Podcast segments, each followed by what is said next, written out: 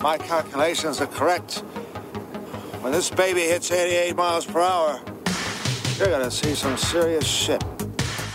They're here.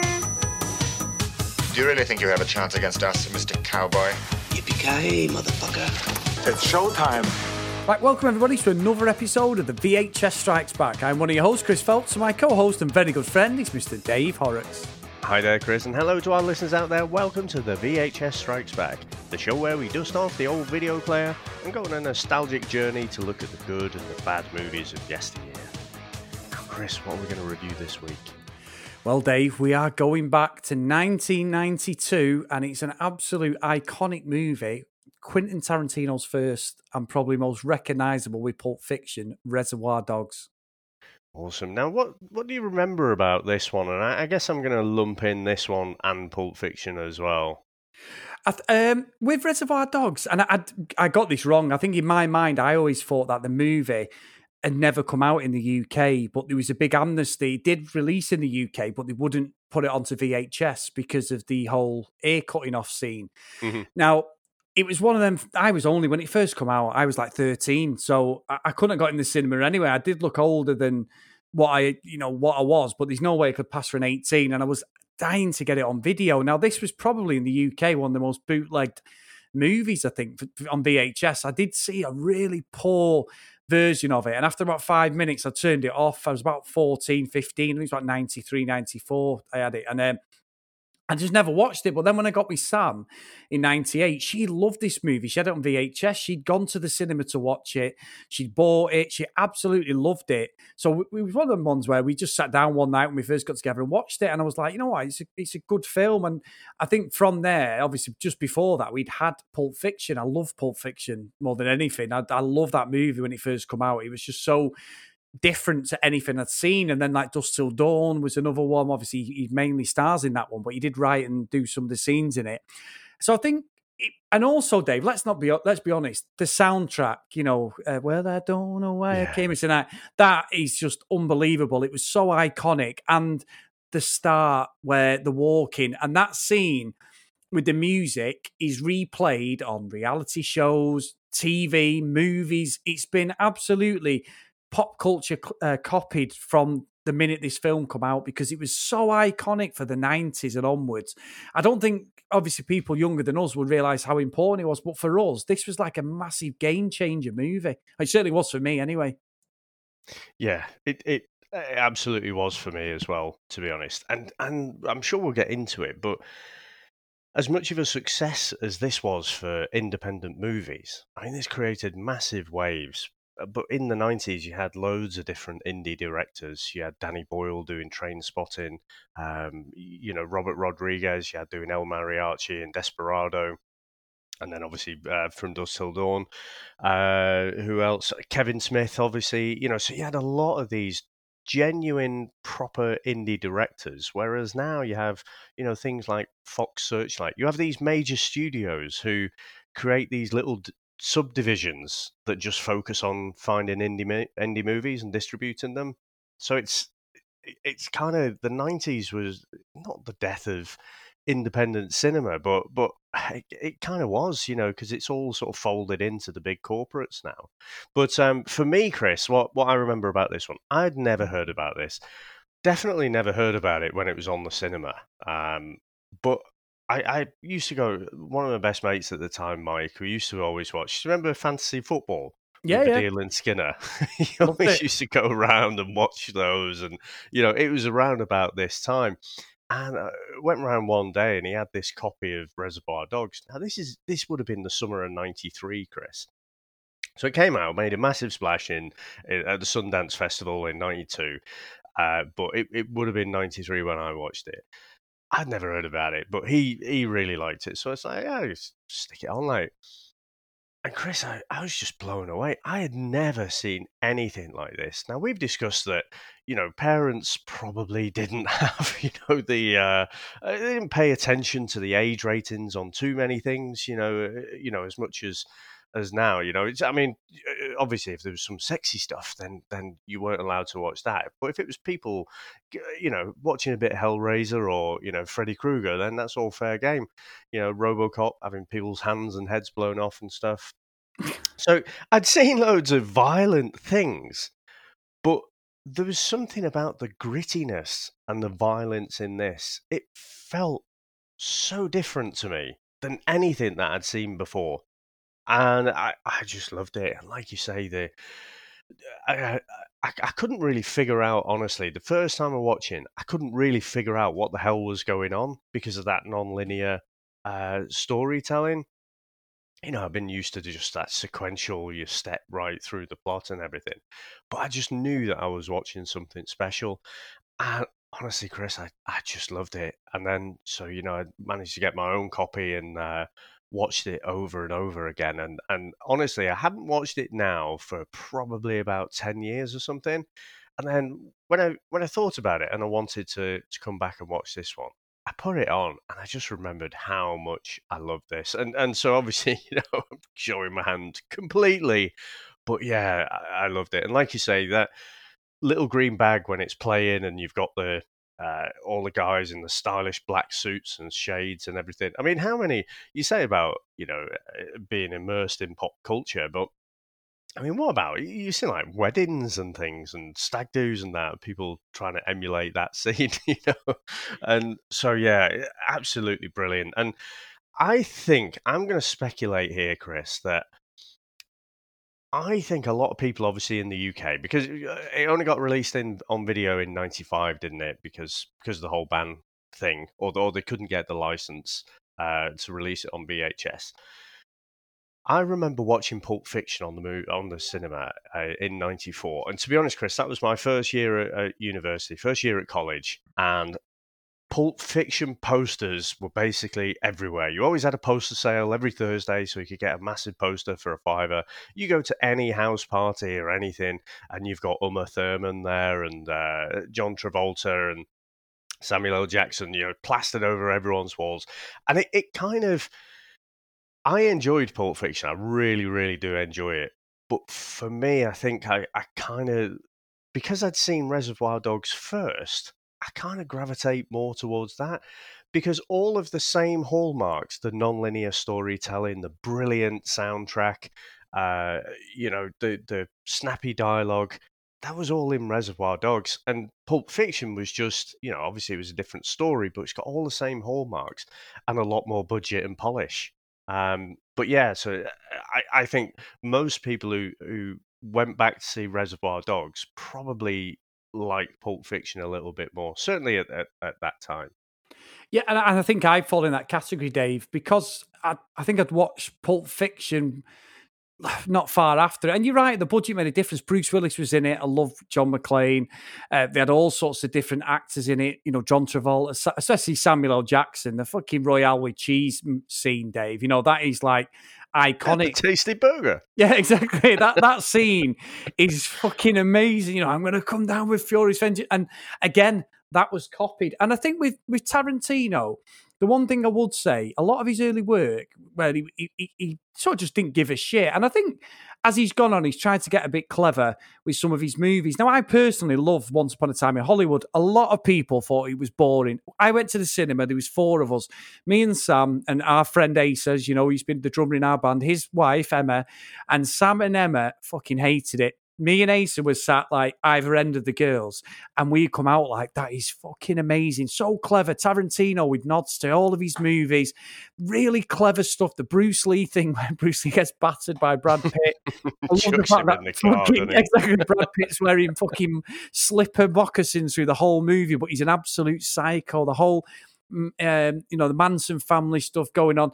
I love that movie because it's just Tarantino 101, but there's loads of people. I know some people got up and left. Sam and Emma were like, if we weren't here, we used to, we'd have fucking gods of the bar, you know, and it's like, I get it. He's very polarizing. Whereas his earlier stuff, I just think they're just, they are classic movies, Dave. They really are classic movies. And I think I mean, like I say, I love Dusk Till Dawn, and you mentioned El Mariachi and Desperado. Desperado, I love that with Salma Hayek and Antonio Banderas. Oh, classic film, Dave.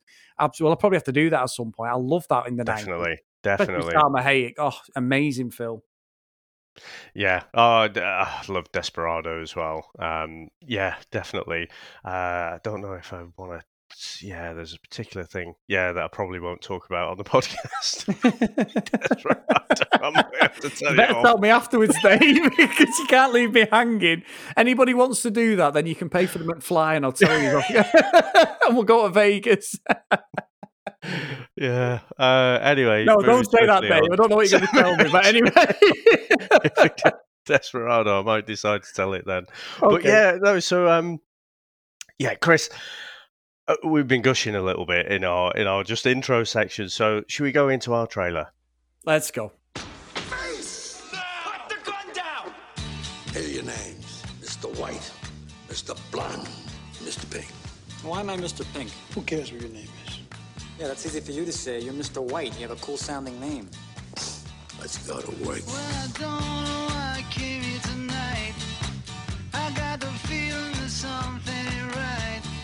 What happens if the manager won't give you the diamonds? Cut off one of his fingers. The little one. If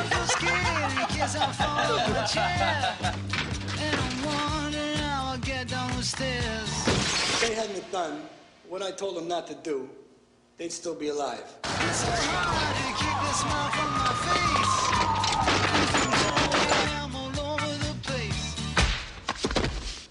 You're acting like a first year thief. I'm acting like a professional.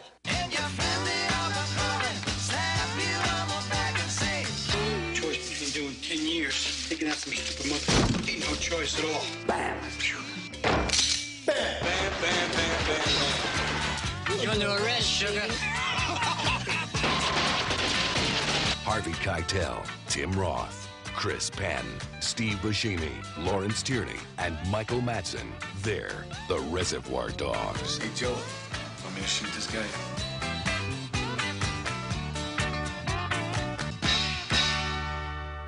Now we start off with the iconic scene around the breakfast table where all of our gang of criminals are talking, and we get uh, Mr. Brown, played by Quentin Tarantino, telling everyone about uh, the background on what uh, Madonna's song "Like a Virgin" is about. Uh, we also find out that Mr. Pink doesn't believe in tipping, and uh, yeah, what do you make to the opening, Chris? It's interesting, you know, Dave, because I couldn't remember. I, I genuinely think I've only ever seen this maybe twice, if once. I was saying to Sam, like, did I watch it just once with you? And because of the bootleg copy was terrible, and I turned it off and thinking, have I actually just watched this on one occasion? But I remember the start a little bit, but not the tipping bit. I don't know why I've, I've missed that. Now, the old guy, I went down a proper rabbit hole about the cast, and the old guy was an absolute psychopath in real life, Dave. Even at 75 years old, he was getting done over. Uh, he was doing people over in bars and stuff. He was absolutely, I think it's Lawrence Tierney, his name is. Um, and he was a, a proper hard man. And apparently, Tarantino said, like, he was a fucking nightmare on the set. He was just Yeah. so crazy and out there, even as an old bloke. He wanted to fight people and stuff. But I don't remember any of that. I mean, I don't know why I hadn't. But as the film went on, it, it you know, it was almost like it was bits of it was like I was watching it again. I think it starts off really good. I love the fact that Tarantino just didn't show the heist because he couldn't afford Yeah. to. I, I, I- I think that worked, and you know we're going to review in a few weeks um, a terrible martial arts movie, Dave. Not revealing our hand, but it's the same format of what Tarantino did. You know, this guy raised money, like he works in a video shop, didn't he, Tarantino? He raised money, and it was only Yeah. through someone who knew Harvey Keitel that this got made and got uh, more of a budget. The film we're going to review tried to go down the same route, but pretty much bankrupted, mainly because the film is fucking shit, Dave. So there's a difference, and what Tarantino did in his vision and the way he shot it you've got to, I applaud him 10 out of 10 for that. And I think the start of it is really strong. It cements all the characters, just leaving a few more crumbs to, to flesh out who's who. But you see straight away, Harvey Keitel's sort of like the leader of the pack, and he's a bit of a, a wise guy. He He's taking that book thing off the old guy. And then you've got obviously Chris Penn there, you know, RIP. He's um, the son. And uh, I just think it's great. I think the whole thing together. And you look at the young guy like Tim Roth; he was plucked from nowhere for this one. He Yeah. gave Michael Madsen, people like that. They were they weren't actors; they were people that he auditioned Tarantino because he just didn't have the budget. And he, he, he Yeah. I think I think that deserves loads of credit. And what's funny, Dave, is Mr. Blue. He's played by a guy called Edward Bunker. He was a Mm. career criminal up Yeah. to the mid seventies, so he actually was sort of doing a busman's holiday in this role. But yeah, for me, he starts really strong. What about yourself? Oh, I love this opening scene. I, it's just uh, everything about it. You know, the dialogue, the interaction, the way the camera is just circling around the table, and you can see all the people discussing. Um, you know, you get you get Tarantino with this. You know, this chick, right? She's a regular fuck machine. Dick, dick, dick, dick, dick, dick, dick, dick, dick, dick, dick, dick, dick. And Mr. Blue gets pretty much his only line. He's like, "How many dicks is that?" You know, you you just this kind of organic interaction. But like I say, it's the camera work as well. One of the things I'm impressed with with Tarantino is how he he, thinks. He's a massive film geek, isn't he? And, and basically, he, he loves movies. And so, you know, he obviously homages a lot of things intentionally, but he's thinking about every single shot, every single second about what that, not only the dialogue, what it's telling you, but what is the camera, what is visually going on there as well. And again, I think up until this point, a lot of dialogue in movies, I think, it was it's just exposition, isn't it? It's just purely there to tell you something about you know the character or uh, the characters, and or mainly it's to tell you about the plot. Whereas this, like I say, you get you get this fucking nonsense story about like a virgin, and it's not really there, other than to just show a bit of interaction between this gang, you know, and having a bit of banter with the lads. And I, I love that, I, Chris. You say you don't remember this opening scene. The amount of times over the years I've used Mister Pink's. Uh, uh, visual cue of playing the smallest violin in the world. I have. I use it all the time. I, I never knew where I got it from, Dave, but it was definitely from this. I was the same. it's brilliant, and and I think you know again, it, it- it's just it's interesting because what he's saying is not wrong. He's saying like you get food at McDonald's, you don't tip them, do you? But no, society deems you you tip these people, but you don't tip these people. And I, I just think you know again, it just it tells you something about his character. You know, he he might not be right, and he's putting himself out there in a bunch of blo- with a bunch of blokes that he doesn't really know. So rather than coughing up one dollar for a tip, you know, he'd sooner have this this debate. So you know, he's someone who stands uh, closely to his convictions. Absolutely love it, Chris. Yeah, it's funny actually because we've all got fucking mates, Dave, who won't chip in to pay a tip. Some right, I've got some right tight ass mates, so I, I I can relate to that straight away. And Steve, Steve Buscemi, he's, he's brilliant. I mean, I've just watched him. I've gone through in lockdown and watched all the Sopranos for the first time. I can't praise that show enough. I think it's probably my best ever TV show, and he's in that for quite a bit in one of the series, Dave. And he's just the same, he smart ass. You know, he's, he's he's like slimy. I always think of Con Air when he was to be the paedophile who, who changes himself all of a sudden, which is fucking nonsense. But he, he's always got that like weirdness about him and a quirkiness. And I think even in this, this is one of his first ever movies. Um, he's still got that. Just I don't know. He's just there's something about him that makes your skin crawl sometimes because he's just a smart ass and. I like his characters. I like the fact that he's kicking off with Joe, you know, the old bloke, and he's going, "Why the fuck am I Mr. Mr. Pink." Pink?" He's like, "What can I swap with someone else?" He's going, "No, you fucking can't. You're Mr. Pink. That's it. What about Mr. Purple? No, someone else is Mr. Purple." And it's just like the daft little childish things. As you're talking about it, Dave, as we're talking about it, the things come back to you more, and it's interesting, you know, because not to reveal my hand, but as the film goes on, I started to lose a little bit of interest. But at the start, I was dead strong on it. I was like, this is fucking brilliant again. You know, it's just purely Tarantino just doing what he does best. But yeah, I think the dialogue on this is brilliant. And I think what with Tarantino, with a lot of his films, especially like the ones upon a time in Hollywood, a little line will be said by somebody. And unless you know who Tarantino is or a pop culture reference of some sort, it'll go over your head. And then all of a sudden you go, oh, fucking clever fucker. You know, he said something that you, you, you understand what I mean? He plays to the audience, but you've got, he, he, you have to know him as as much as he has to know his own audience. And I love that about some of the things that people say, like the Big Kahuna Burger, Dave. He's in all the movies pretty much. That that that Mm. uh, chain of uh, um, restaurants and The these different things. The cigarettes, I, I can't Yeah, remember. Was, the cigarettes. red. Uh, oh, I'm gonna have to look it up as we're talking. But but yeah, so so all of these little things in this same kind of universe, and I'm sure we'll we'll touch on a few more of those things.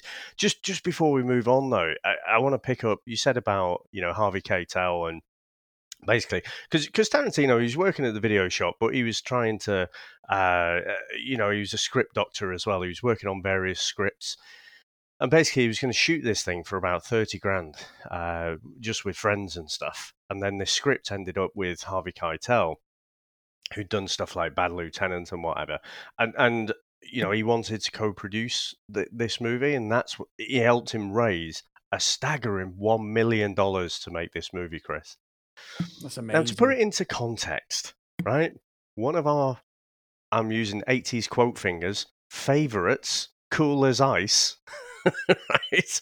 Had a budget of $6 million. so, six times the budget was spent on Cool as Ice as it was on Reservoir Dogs.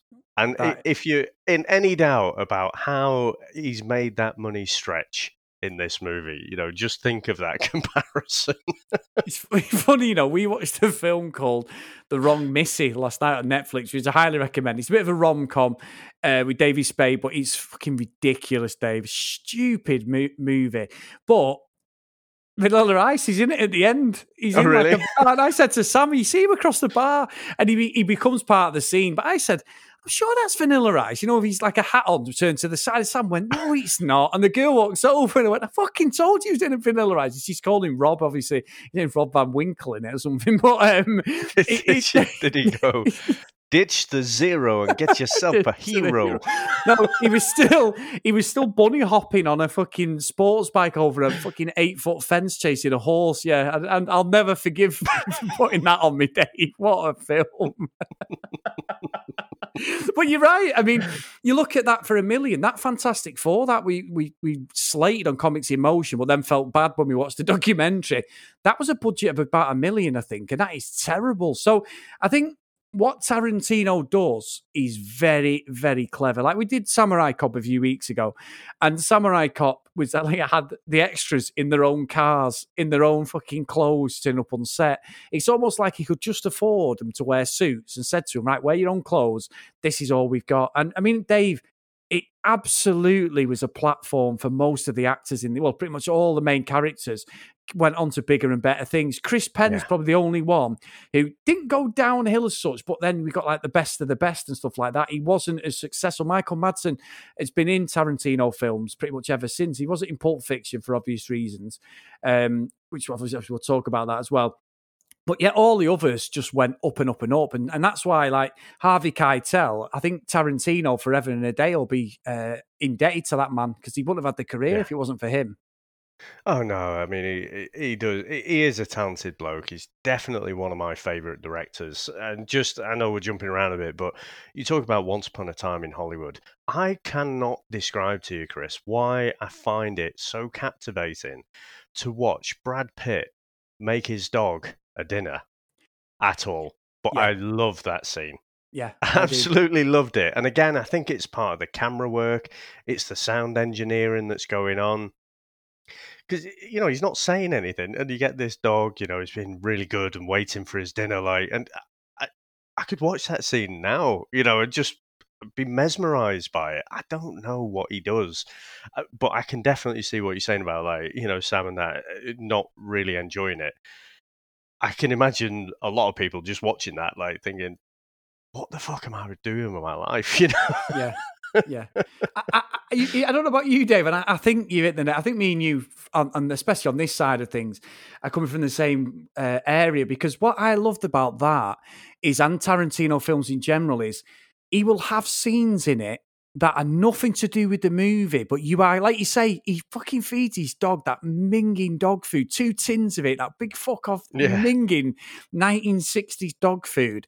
And he feeds it to the dog, and it's fucking minging. It's almost at the levels as start Back to the Future when Einstein's food just keeps getting slopped in Oh, with yeah, all the yeah. machines, and it's horrible when you look at it you're like, oh, that's making me heave. And you're right. And, and what he does, Tarantino, is he'll just throw a scene in that's probably he's spent it's took him weeks to get it together, and it doesn't do anything in the movie. He, he that that scene and these scenes with Leonardo DiCaprio in that way, you're watching it thinking, what is that about? It's nothing to do with the story of Rick. Is it Rick Dillinger? I think he's calling it, whatever. Um, and, and it's like it has nothing to do with him at all. And then obviously the end is just crazy spoilers, but it's just crazy at the end. And that's what I think for me is he tries to show a bit of normality, a bit of just just stupid. You can have someone smoking a cigarette, and you're like, "What? What's this? This this means something in the film." And you, at the end of it, you're like, "No, it doesn't." He was just being Tarantino. He was just trying to throw you off the scent, and that's what I think I enjoy about his directing more than anything. Yeah, and it's interesting you say about not shooting the heist for budget. It's brilliant when th- when you when you understand things like that, don't you? Because ultimately, not showing the heist makes it when when they're trying to piece together what's happened, you know, and they're describing events and then they're remembering it slightly differently, you know, and you're you've got no idea because you haven't seen it. You're trying to piece together, right? What really happened? I think it just it makes this really good, you know. And it, I think if I, we'd have seen the heist, it wouldn't have made it as good. And um, but Chris, what what do you make? So so we go straight from breakfast to Tim Roth, uh, Mr. Orange, covered in blood in the back seat of the car. You know, thinking he's going to die. I mean, what? I've got my own thoughts on it, but I want to know what what did you make to that particular scene there? I, I think when when it, I initially watched it, Dave, like I say, I don't really remember the, the tipping scene, but I remember it being pretty at the start. It just goes backwards, doesn't it? Really, it tells the story in different timelines and stuff. Is it's good effects because Tim Roth just like he's on his way out, doesn't he? He absolutely does. And the police are chasing them and everything, and they get him to the um, the warehouse, don't they? they Harvey Keitel telling him, and then Steve Buscemi comes in and that. I think it's great. I think the fact that you don't see proper cops or all the you, see, you hear the, the sirens, you see, there's a couple of bits later on where it expands on what's happened and how he gets shot and everything. However, for that point in the movie, I think it's perfect, if I'm being honest, Dave. See, I I love this movie to be honest, but there's something slightly jarring for me about how Tim Roth is pulling that off, and it's not in it, it's the voice, Chris.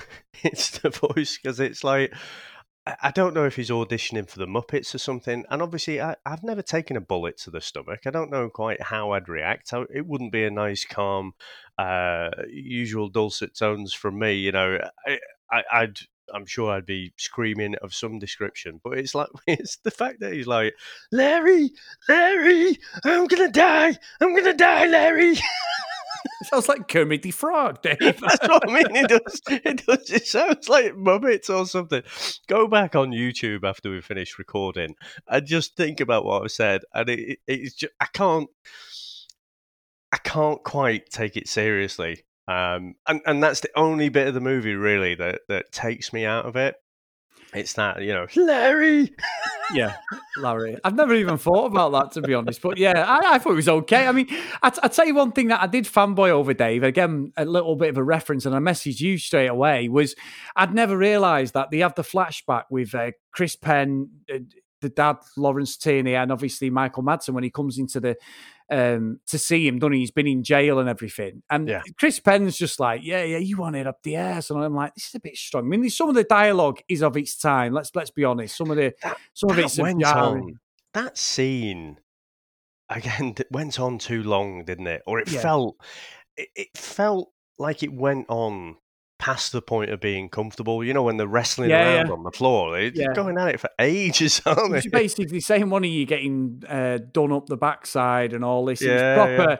It was to the knuckle sort of thing. You know, I get it. I get what it's about. He's been in jail. They're having a bit of a joke, you know, soap in the shower job and all that. But when he said to him, Vic Vega, and I was like, oh my God, I didn't realize it's Vincent Vega's brother, who is John Travolta Yeah. in Pulp Fiction. And I've seen that fucking loads of times. I love that film. So I'd never realized. And then I was like at them, and I knew parts of the films are connected slightly. And then I'm on a fucking rabbit all day for half an hour and I rang you and you were like, well, that can't be right. Because I was talking about Tim Roth, one of these big conspiracies that a lot of the characters move over into Pulp Fiction, like Mr. Pink Mhm. he's working in as a waiter because he won't tip at the start of this movie. He says about I was a waiter, I know how shit it is, and blah blah blah. So I won't tip. And then there's supposed to be a thing that he's still in, he's still alive, and that's actually him in Pulp Fiction. Well, then the other theory was that Mr. Orange is still alive, Dave, Mr. Tim Roth. So I'm not necessarily thinking that is correct as such, but um Uh, yeah. yeah, I know, I know, I know. I know. But but that, that was the theory because you don't actually see him completely dead. When I watched it again, I was like, mm. but then again, the amount of blood that Tim Roth has got on that thing is ridiculous, Dave. It's almost like they've slaughtered about five bodies. There's that much blood there. He won't be alive. Yeah, I mean, Mr. Orange and Mr. White, so uh, they they get to the warehouse first, don't they? And I like that they kept gradually adding more and more blood, you know, uh, to Mr. Orange. And I believe, you know, at the time, you know, basically Tim Roth was glued to the floor pretty much. He couldn't move by the end of it. You know, he's basically stuck there. But yeah, they they get there first, don't they? And followed by Mr. Pink. And I'm with you, Chris, about Steve Buscemi, how he acts. He is brilliant at creating that creepy, kind of slimy character. But I, I must admit, watching it this time, I'm thinking he's kind of the only one who's talking any sense. You know, Larry, let's face it, right? He gets too emotionally involved. He, he trusts Mr. Orange. You know, he takes him under his wing. He's a bit of a mentor to him, doesn't he? And yet, you know, spoilers, but he ended up being the rat. And it's Mr. Pink who's trying to piece together, you know, and saying, look, we were set up. The cops were there f- too fast.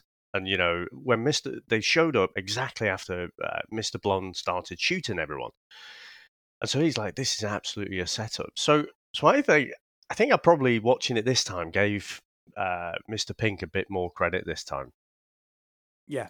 Yeah. And, and I think as well, Dave, one thing that did, there's a couple of bits continuity wise, and this is just nitpicking, just because you see it more than anything, is when Steve Buscemi, Mr. Pink, is telling Mr. White how he got away. He's got the diamonds, but the safe. And I, I kept thinking, like, what's the, what's the twist? I, I couldn't remember the twist, Dave. I'll be honest with you, I couldn't. And I'm like, oh, Steve Buscemi, does he does he do them all at the end? Is he like you know a bit of a Keyser Söze sort of thing, and he just disappears? Or I, can't, I couldn't remember. And it shows him running down the street. Now he's running down the street and he's pegging it, and he's got the gun and he's knocking people over, and he's got three coppers running together like a cartoon, like the anthill mob are chasing after someone. That would never happen. Right? Right, I'm just, I just comics in motion, right? I said about the coppers in Dark Knight Rises. There must be about 500 coppers all running shoulder to shoulder. Yeah, you did. Yeah, you did. You and did. you're going to call out three. No, but so, it was- so I, I agree with you, actually. Yeah. I, I saw it and I thought, yeah, that looks slightly ridiculous. It bit. did look stupid, and they didn't look like coppers. They genuinely looked like extras who've been given a gun and gone, look, just run down the road. Because the continuity was ruined because Steve Buscemi runs past the doorway of a shop, and they're close to him. But when you look at him running before he gets knocked over, they're nowhere to be seen on that road. And I'm like, at least you're running 100 yards behind because they, they run past the same shop as him literally instantly, but they're not there when you see the wider shot of it all. And, and it's not a, it's not the end of the world at all. It genuinely isn't. But it was one of them things, as I think, because we review stuff now, I was like, oh, that looks a bit fucking stupid. But however, I do also think that they've all got the stormtrooper guns on these people, Dave. Steve Buscemi Yeah. gets one off, but I, I can't understand how there's literally hardly any damage to anything. The amount of bullets that they're firing off, and Buscemi must have a, a semi-automatic handgun because he fires off about sixty bullets before he has to reload. It, it- all that aside, it's still a great scene because it expands on them just being outside of the warehouse and how he comes about with the case and all that thing. So, so I get all that, but uh, again, it doesn't fall apart. It doesn't. It genuinely doesn't. It tells the story great, but that was just a little crumb that I picked up. Yeah, you're right. And and the thing that I like though, Chris, about this this non-linear storytelling, Tarantino doesn't just chop up scenes and just willy-nilly just put them in any any particular order. It's it's telling you a bit more about Mr. Pink and what he went through. You know, so you know, and the fact that he's taken out all these cops, you know, shot shot them dead, then you're pretty sure, you know what? he's not the rat. you know, Yeah. um, so it tells you a bit more and it adds to the story at that particular moment in time. And I think it's just so cleverly done. And Yeah. um, yeah, uh, but Chris, I have to say,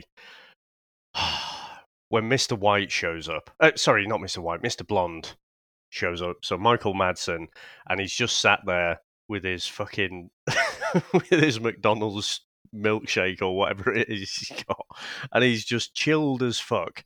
You know, that we've already heard that he started shooting up the place, and then he's just chilling out, grabbed himself a takeaway on on the way to the to the meetup point. I just think he's so good, and and the performance that he gives, and Mister White's going nuts at him, and it's that line, Chris, where he goes, "Are you going to bark all day, little doggy, or are you going to bite?" Yeah, you, know, you just Yeah. think you are. You are as cool as a newt, chilled as a newt. You know, I- I just think he's brilliant. And even when they kind of resolve the differences, you know, and it's Mister Pink again. He's getting in the in the middle, you know, and he, he's like, "Well, I'm pretty sure you're on the level." He's talking to Mister White, and you know, because he's seen Mister Blonde shooting everyone up. He, he's like, "Well, you're too crazy to sort of be the rat or anything." So he talks them all down. But then Mister Blonde, even then, he's like, "Oh, it's getting all." Getting all excited there, you know. And it's just like, you know, I, I just think Michael Madsen i- is just brilliant in this whole scene. I do. I think it's his best part he plays in any movie, but afterwards, whatever, because it's just he's absolutely perfect. Now, Dave, we've got to talk about probably even more. Well, probably as iconic as the strut down the road, but stuck in the middle with you, Dave. So, uh, Yeah. Mr. Pink, Mr. White leave. Tim Roth's there, Mr. Orange. He still lay on that slab on that little ramp, and he gets a copper. He's got this copper tied up, sits him down, and he's like, "Oh, we're alone at last." And then just fucking oh, I mean, you don't see it, but this is what got the film banned in the UK from a VHS release for four years, uh, three years. Sorry, it come out in '95, and then they released like a special edition. But the, the cutting off the ear and and it's good special effects, Dave. You know, as much as he didn't have a big budget, I think the actual practical effects of that when you see his ear and what I love though, Mr. Blonde cuts his ear off, and starts talking into his ear. Can you hear Yeah, this? It's Hey, like, how's it you- How's it going, you fucking wanker? That'd be like. However, the one thing I would say, the copper doesn't scream as much as you'd think he would now that he's lost their ear, Dave. When he's getting that ear took off, he's not as bad as what you think. Like, You think he'd be screaming, wouldn't you? Yeah, I guess there's there's a few things there, and so apparently to get ready for this scene, the, uh, the copper, and I, I can't remember what his name is. I have to try and find it here somewhere. Oh, it's it's this guy, uh, so Marvin Nash. He's the Yeah. he's the copper, so played by Kirk uh, Baltz, according to IMDb here. Um, so to get ready for the scene, you know, uh, to be in the in the trunk, he he insisted the copper to be in the trunk, and then got uh, Michael Madsen to drive him around, so you know he could get into character. And so Michael Madsen thought, well, well, great, I'll get into character too, and like was swerving to hit potholes and everything to make it as uncomfortable as possible. So he was going full on sort of Mr. Blonde with it all. And uh, I I don't know about the screaming. I think this this copper does a bloody good tortured uh, uh, uh, victim. And you know, we we talk about obviously the ear is is the the most gruesome bit, but you don't actually see it. Again, the camera just moves to the to the corner of the the room, doesn't it, while it's all going on, and, and your mind's eye is kind of seeing and imagining what's going on there. Um, but I think there's there's a few bits, you know, when he's flicking him with the razor and stuff, and you know, I think a lot of that was just ad libbed, you know, sort of pleading for his life and stuff. And, you know, he, he gets out the gun and he's he's squirming and trying to avoid, you know, he's trying to not get shot in the head kind of thing. Chris, I, I think this is a, a masterful performance by him. It's interesting that, you know, because I'm more on to sort of Michael Madsen. And I think when uh, Mr. Blonde's about to kill him, and then from nowhere, Tim Roth, Mr. Orange, just as a he sort of resurrected, doesn't he, and fires off into and kills him.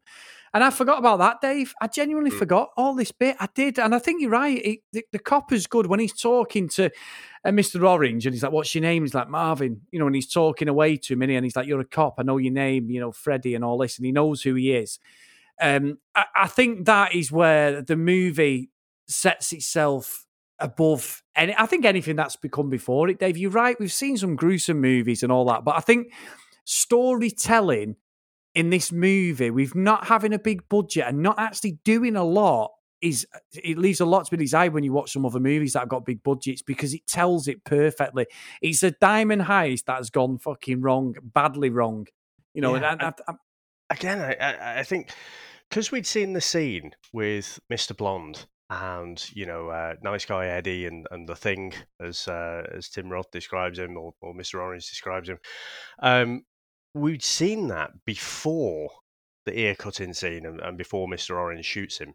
So we, as the audience, know that Mr. Blonde is very, very close to. Uh, uh, I can't remember what what's the Cabot, thing's name. Cabot, Joe Cabot, and his Joe, brother- yeah, his son's Joe. Eddie, Yeah. Eddie, nice guy, Eddie. Yeah, he's he's very close to them too, and so when Miss when everyone comes back and uh, you know Mister Orange makes up this story about how he's going to kill everyone, we know that is not going to fly, you know. And I think that again, it's just a little thing that just it's how expertly the story is being told. You know, the the fact that we know that. But um, yeah, apparently another thing that uh, that I found out. So again, when this copper is is ad libbing and and everything. So Michael Madsen is apparently, you know, a big teddy bear. Apparently, he's, you know, he's a really nice guy and everything, and was really uncomfortable with this scene. And him and his wife, they just had a little baby. And the copper said, like, you know, I've got a kid, you know. And, and everyone on set apparently was like, oh, shit. You know, and, and they were kind of a bit worried that he's not going to be able to fi- finish the scene, Michael Madsen. So, you know, again, you have to take take your hat off to him that he puts in a performance like that. You absolutely believe that this is one badass psychopathic motherfucker with no empathy whatsoever. You know, and there's so many great lines. You know, torture you. Yeah, that's a good idea. And you can scream all you want. I don't really care. you know? Yeah. But um, you know, when when he gets killed though, and the copper, as you just said, you know, he's like, "Yeah, I know who you were." You saw again. I remember thinking the first time, you're like, "Holy shit!" So all that time while he's being tortured, while he's squirming to dodge, you know, and trying to avoid being shot in the head, he's having his ear fucking cut off. He's watching Mister Blonde talk into his ear. All that time, he knows that that guy right there is the rat. He's the cop, and he he doesn't rat him out. And I just think, you know, I- again, I think this this actor and this copper, you know, plays a uh, play a very understated role in this story. You know what, Dave? I, I think that's a great argument. It's something I've not an argument, but just a great uh, analysis of that scene because I'd never thought of it like that. He he does go under the radar. Nobody knows who he is. They're the cop. They just know he's the one who gets his ear taken off. So I think you're right. I, I thought that he's ad lib most of it. I didn't even know that. So that's that makes it even better. And I think as well in Tarantino films, Dave, when somebody gets outed and gets killed, there's no uh, fanfare, there's no like slow motion thing or sort of thing. They just get killed. I mean, John Travolta in Pulp Fiction, he gets absolutely taken out, doesn't he? Do you know what I mean? And like, and like he's so prominent in the movie, but halfway through he gets shot. But then we go backwards then in the Yeah. movie, you know, and we see more of him. And and I think you're right. And, and like Mr. Blonde, really, let's be honest, Dave. Mr. Blonde is probably the best character in this film. Realistically, Steve Buscemi, yeah, okay. Harvey Keitel is made out to be the bit of the leader, but out of all of them, Mr. Blonde's the one. When he comes on camera, you don't know what he's going to do, and you're like, I, I love seeing him on that. I totally agree. The fucking dance he's doing, the dad dance, he's sort of like the sh- shitty moves I'd probably do in a, on the dance floor. So I get all that. And I do think Michael Madsen, for me, is the star of the show. I know Tim Roth gets a lot of time and all that, but I, I don't buy any of that. And, and then even the scene, I'd say which scene where it was a bit stupid, which where they go back after all this has happened. And obviously, Chris Penn comes in, doesn't he, and shoots um, Shoots the cop. Copper. He comes in, all right, so like, bang, bang, bang, dead, dead, dead. That's it. Before we get the Russian standoff, it's when they're in the car and Mr. Blonde's driving. You've got the four of them. So you've got Mr. White, Mr. Blonde, Mr. Orange, and Mr. Pink. And it goes on for ages. But Harvey Keitel's laugh is so false. And I'm like, have they filmed this off the cuff? Is this like he's just said go with it, make some shit up, and just laughed as like mates would do and all this. And I can't work out whether that's scripted or not, but I did find it. It went on too long. Harvey Keitel got too much uh, camera time because he was just laughing. And I couldn't work out what he was laughing at. I was like, I don't understand what the fuck's going on here. I don't know whether you picked up on that, but that was the only scene in the whole movie where I was like, oh, fast forward this if I could. You know, like, yeah, I, did, I, did, I didn't notice that so much. I, am going to have to go back now. I mean, that, I think that's in and around the time. So that's when they've gone back, isn't it? And that's where we Yeah. see that uh, obviously Tim Roth is the um, he's the cop and he's he's trying to be an actor. And again, when he's when he's telling the story, which is a fake story, you know, to to get himself in the gang and stuff, when he's when he's delivering that dialogue again, I just think it's a brilliant scene. And apparently, that was all just done on the fly. They hadn't really thought that through. But when he's kind of when you can see him describing the story to Joe, and then you've got the camera kind of circling round in the room with the coppers. I, I just think it's brilliant, and Yeah. uh, you, you do get you know he's a bit of a bit of a comic fan. You get like the you know Silver Surfer posters and stuff in the background. He describes Joe as the thing, doesn't he? So bit of a comic fan, I think, old Mister Orange. Oh, nice. Because also, Dave, that that place where they did, and I know you know this probably, but where they filmed it was an old mortuary, wasn't it?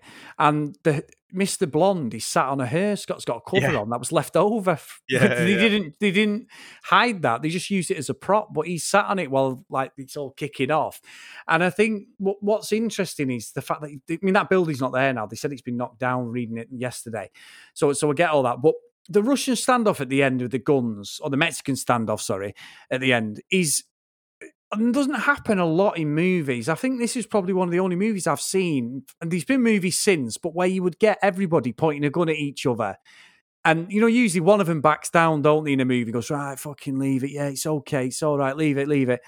But the fact that everybody shoots each other, so you've got the dad, Joe Cabot, you've got a nice guy Eddie, you've got Mr. White, he's adamant that Mr. Orange isn't a copper, and Joe is right. The dad is like, he's a fucking rat, he's a cop. You know, he's been speaking to the cops. He doesn't realise he's a cop, but he's speaking to him. But they all shoot each other.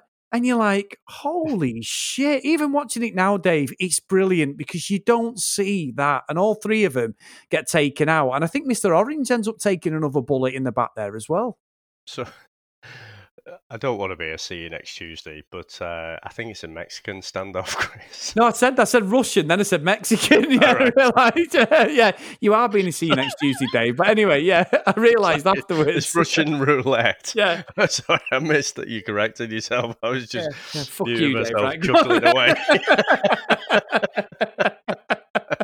no, but it's a Mexican, Mexican standoff. But yeah, this is um, this is one of those legendary things, isn't it? Because everyone's not pointing a gun at each other. Mr. White's got his gun pointed at Joe. Joe's got his gun pointed at Mr. White. Nice guy Eddie's got his gun pointed at Mr. White. No one's gun is on Nice Guy Eddie. And it's one of those things that apparently um, Penn had, had sort of said, "Oh, just leave it as it is," you know, and people will be talking about it. And then years later, Tarantino decides it was his idea originally. It just became one of those again pop culture things. But I, you'd see people walking around with a T-shirt which is like, "Who shot Nice Guy Eddie?" And so, Oh, is that where that's from? Oh, Yeah. Dave, I didn't know that. I didn't even seen that? No, I, now you've just said it as the point in the guns. I didn't even think about that. Who killed him? Yeah, I've seen them shirts. I've seen them. Oh, my God, it's ruined that 30 years later. I get it. longest, longest known joke. Fucking um, hell, right, yeah. Yeah, and then then like you say, Mr. Pink just uh, goes off. But but of course we know that the cops know exactly where they are. They were just waiting for Joe to turn up, you know, and so I, I don't think Mr. Pink would have made off with the diamonds, but but we don't actually know, do we? So no, Chris, just absolutely love it. And uh, like you say, the music, the dialogue, everything. Now, I know we've run a little bit longer today. Uh, we've gone forensically through this. Should we go into our final review? Let's go.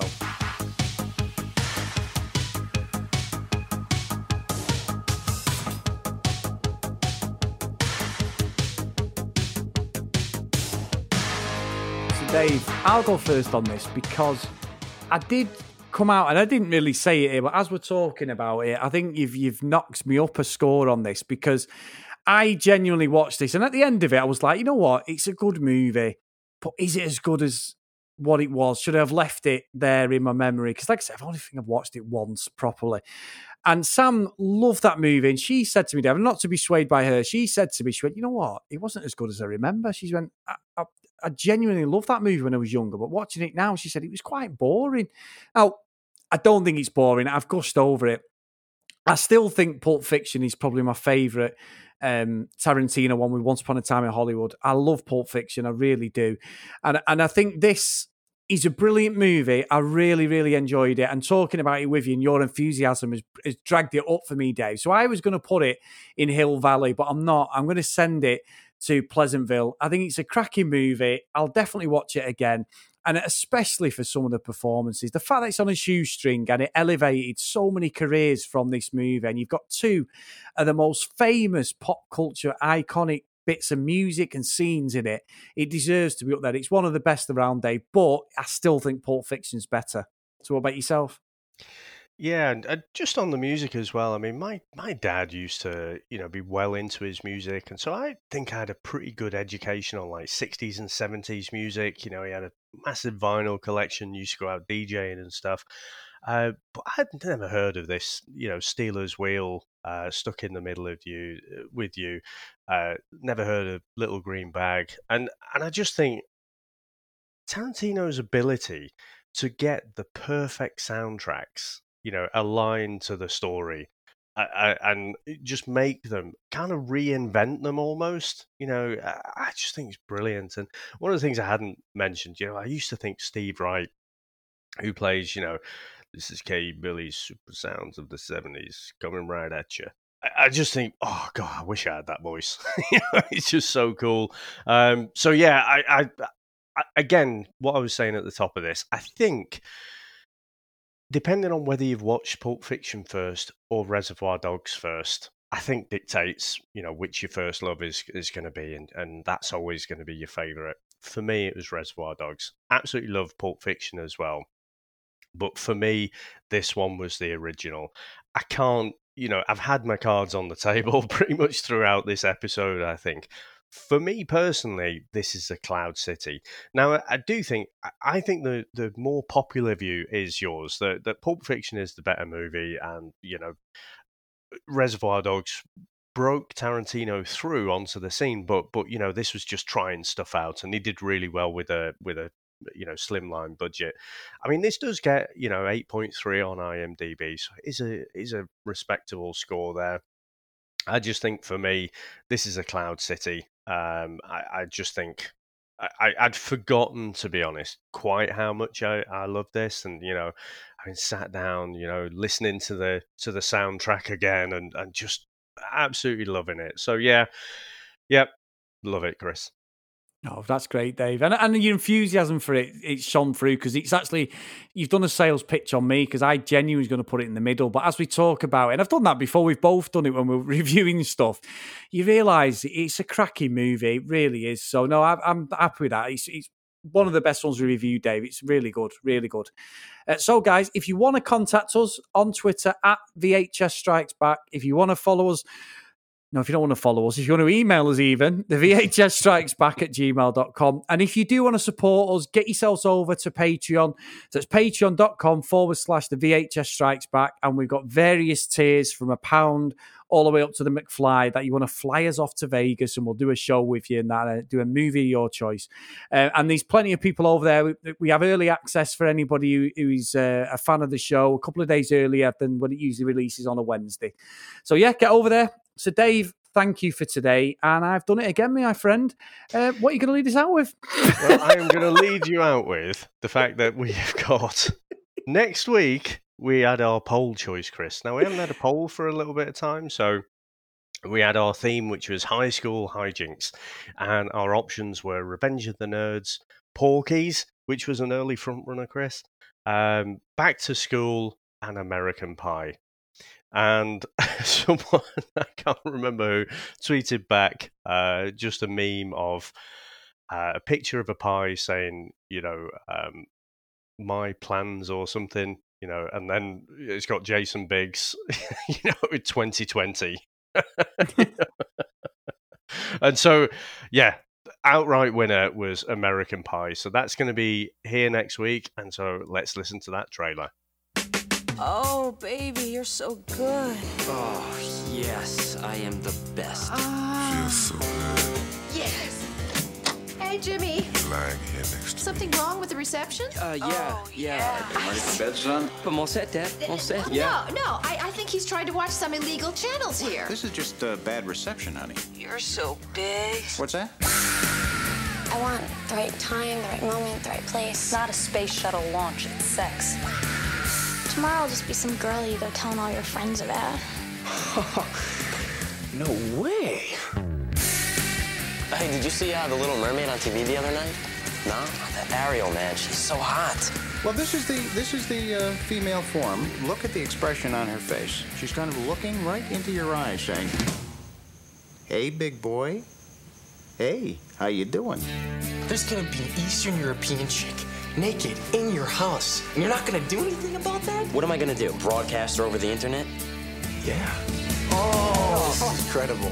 If you ever had a chance with Nadia, this is it. Somebody's coming in there. That guy's in my trig class. Oh no. More, more, you bad boy. Go, trick boy. It's your birthday. Touch me, Jim. Oh no. Oh no. Houston, we have a problem. Friends call me Nova. As in, uh, Casanova. you actually said that? Yeah! All that you gotta do is ask them questions and listen to what they have to say and shit. I don't know, man. That sounds like a lot of work. From Universal Pictures. Stifler's mom. Are you trying to seduce me? Yes, ma'am, I am. Mom? Comes a brutally honest look What exactly does third base feel like? Like warm apple pie. at that time in everyone's life when we try to hold on to our dignity. Jim? American Pie. Well, we'll just tell your mother that, uh, that uh, we ate it all. Now, Chris, how are you going to lead us out this week?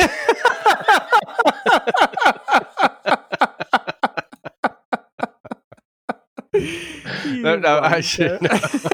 I'm going to say throwing you under the bus for another one. All I'll leave you with, Chris, is to say, are you going to bark all day, little doggy, or are you going to bite? See you next week. Bye. That's it, man. Game over, man. It's game over. What the fuck are we gonna do now? What are we gonna do? Maybe we could build a fire, sing a couple of songs, huh? Why don't we try that? We better get back, because it'll be dark soon, and they mostly come at night. Mostly. I'll be back. That's odd. We came, we saw, we kicked its ass. Wax on, wax off.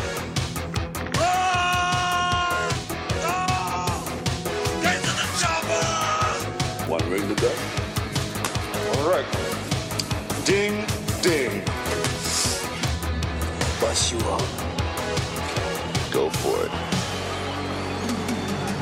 Well, here we go. Ain't so bad. Ain't so bad. Ain't so bad. Ah, come on. Come ain't so bad. You ain't nothing. You must be crazy or something. I'm crazy. You just a stupid Yeah, maybe you stupid. crazy ain't breathing heavy. He's a fool. He's stupid. I seen you at six. Come.